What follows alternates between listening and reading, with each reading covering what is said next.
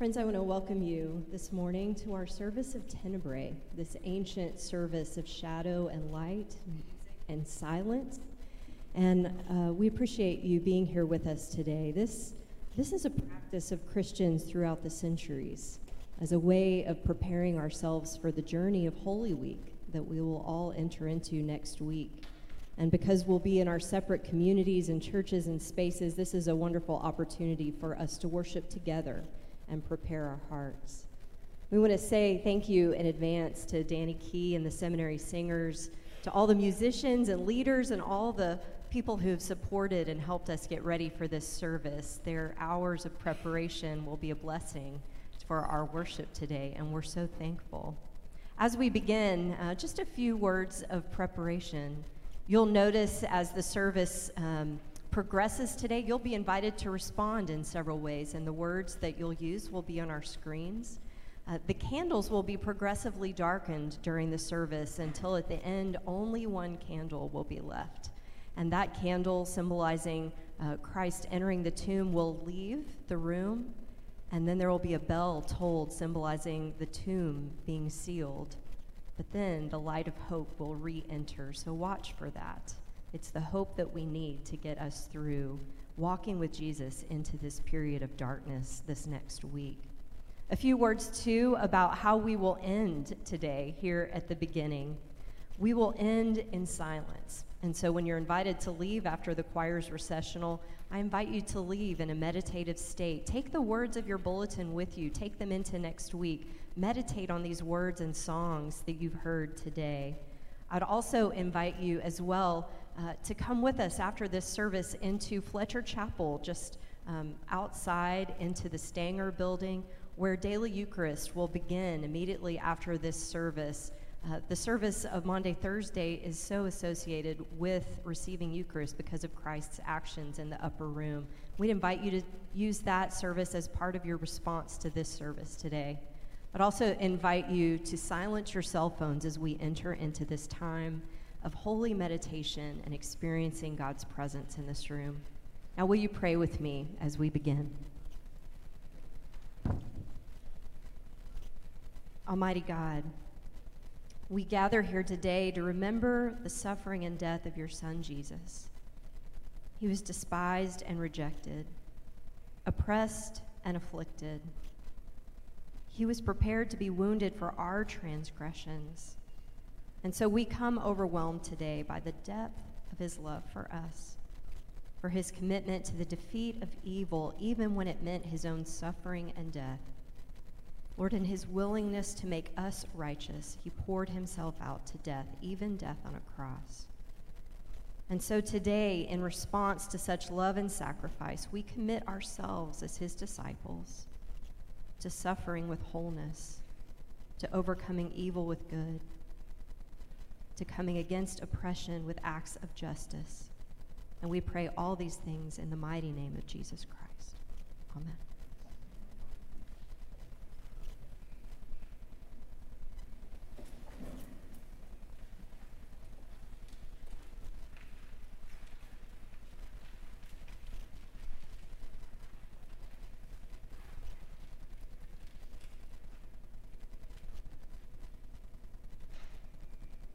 Thank you.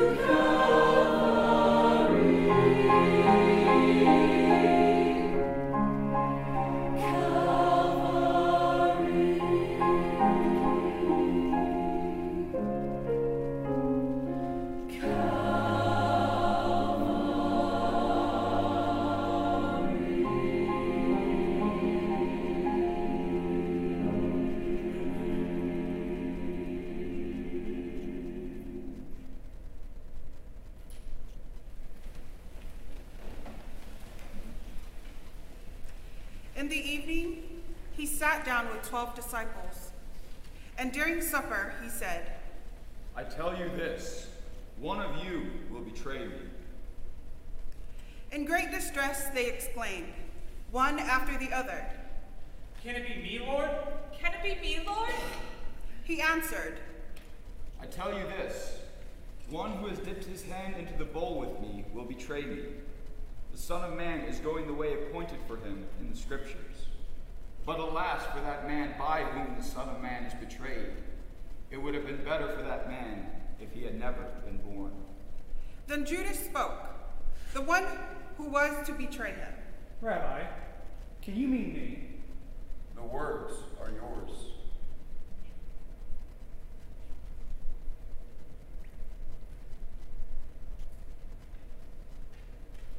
Lord, we have betrayed you. Lord, we have betrayed you.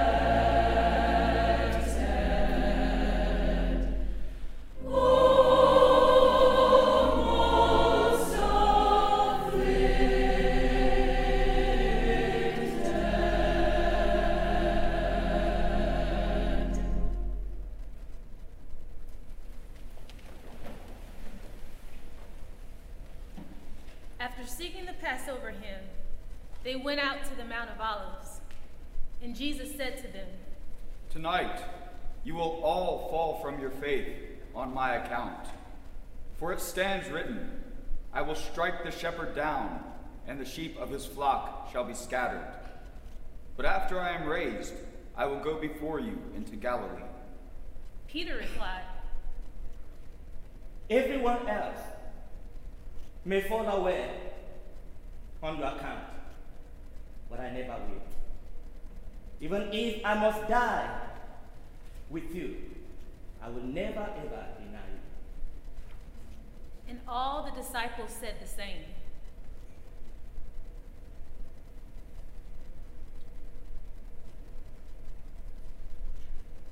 Lord, we have denied you. Lord, we have denied you.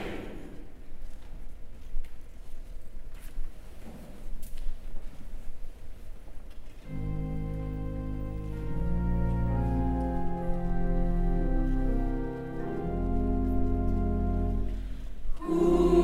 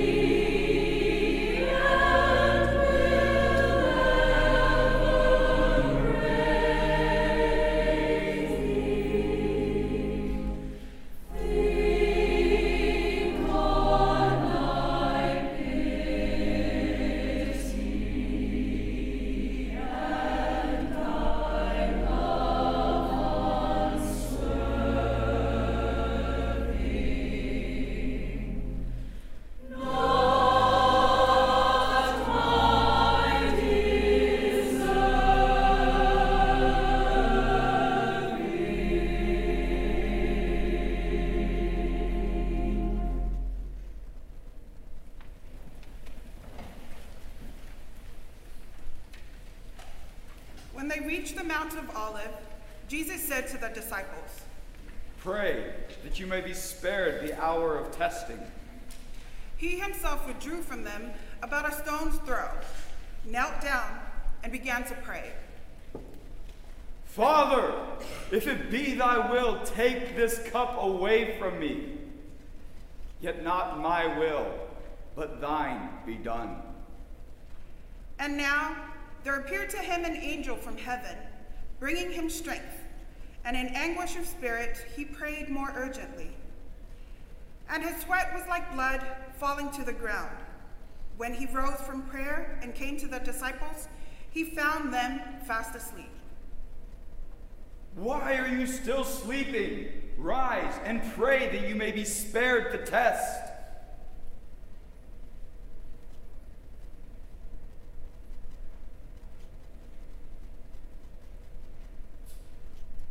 Lord, we have yielded to temptation. Lord, we have yielded to temptation.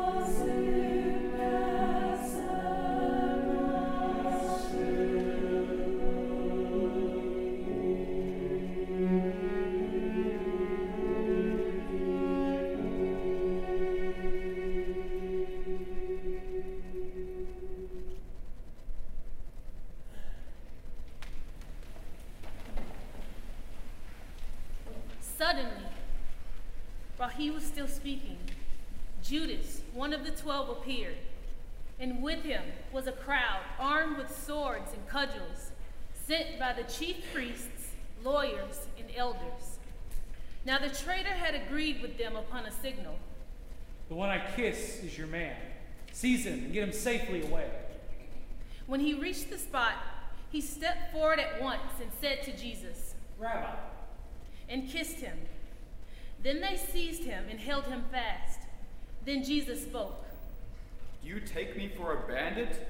Do you come out with swords and cudgels to arrest me? Day after day I was within your reach as I taught in the temple, and yet you did not lay a hand on me. But let the scriptures be fulfilled. Then the disciples all deserted him and ran away. Then they led Jesus away to the high priest's house, where the chief priests, elders, and doctors of the law were all assembling. Peter followed him at a distance, right into the high priest's courtyard, and there he remained, sitting among the attendants and warming himself at the fire. The chief priests and the whole council tried to find some evidence against Jesus to warrant a death sentence, but failed to find any. Many gave false, false witness against him, but their statements did not tally. Some stood and said this, We heard him say, I will throw down the temple made with human hands, and in three days I will build another not made with hands. But even on this point, their evidence did not agree. Then the high priest stood up in this place and questioned Jesus. Have you no answer to the charges that have been brought against you? But he kept silent, and he made no reply. Again, the high priest questioned him. Are you the Messiah, the Son of the Blessed One? And Jesus said, I am. And you will see the Son of Man exalted at the right hand of God and coming on the clouds of heaven. Then the high priest tore his robes and said, Need we call any further witnesses? You have heard the blasphemy. What is your opinion? Their judgment was unanimous, that he was guilty and should be put to death. Some began to spit on him, blindfolded him, and struck him with their fists, crying out, Prophesy! And the high priest's men set upon him with blows.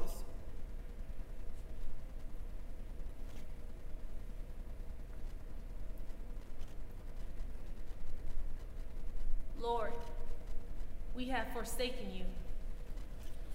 Lord, we have forsaken you.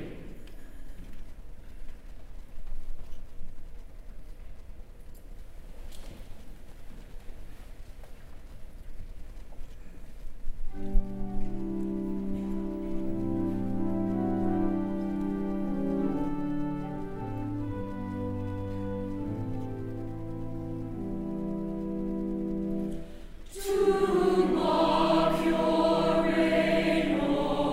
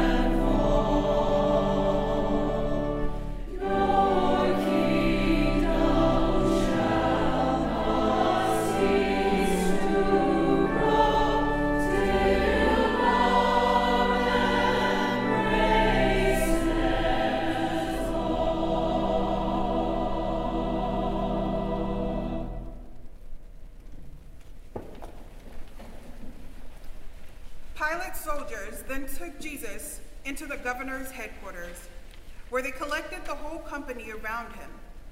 First, they stripped him and dressed him in a scarlet mantle, and plaiting a crown of thorns, they placed it on his head, with a mantle or a cane in his right hand. Falling on their knees before him, they jeered at him. Hail, King of the Jews! Hail, King of the Jews! They spat on him and used the cane to beat him over the head. Finally, when the mockery was over, they took off the mantle and dressed him in his own clothes. Then they laid him away to be crucified.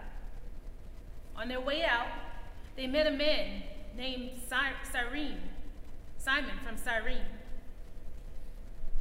Man named Cyrene from Simon, and pressed him into service to carry his cross. So they came to a place called Golgotha, which means place of a skull. And there they offered him a draught of wine mixed with gall. But when he had tasted it, he would not drink.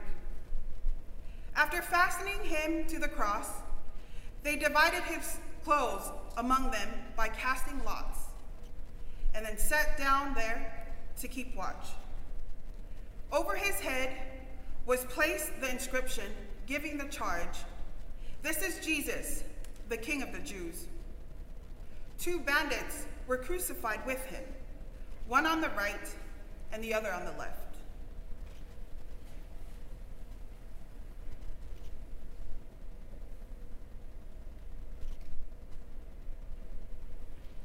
Lord, we have crucified you.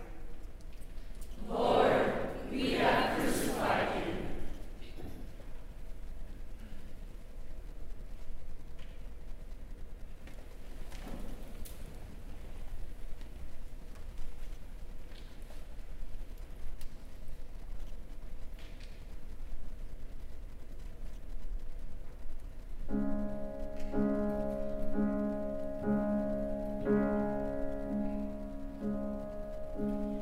Crucified.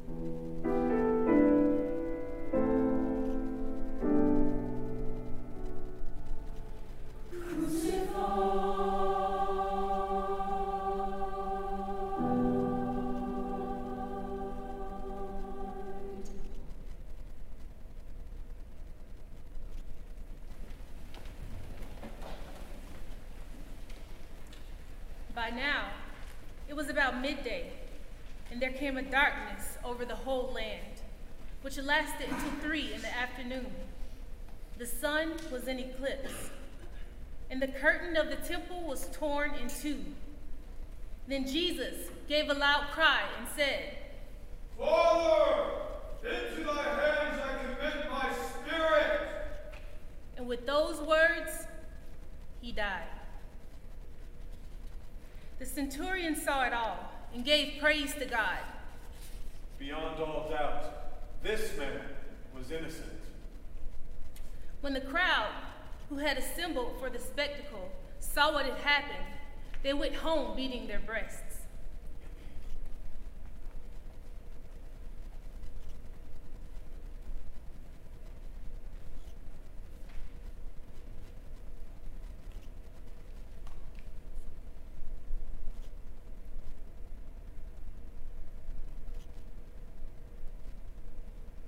Lord, we are sorrowful and repent.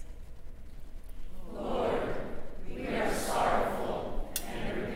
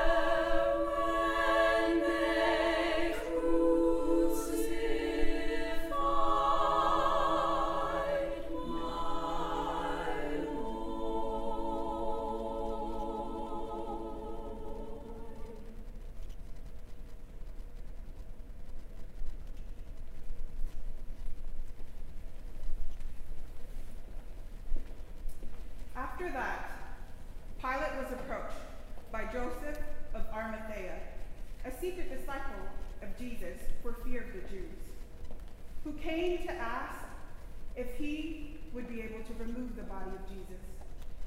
Pilate approved and, and gave him permission. So Joseph came and took the body of Jesus. Joining him was Nicodemus, the first man to visit Jesus by night. Coming with him was a mixture of myrrh and aloe, more than half a weight, a hundredweight.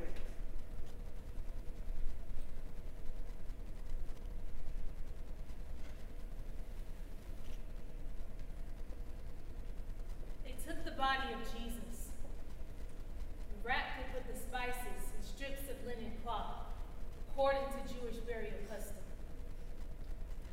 Now at the place where he had been crucified, there was a garden. And in the garden, there was a tomb that had not yet been used for burial. They laid Jesus there because the tomb was at hand, and it was the eve of the Sabbath.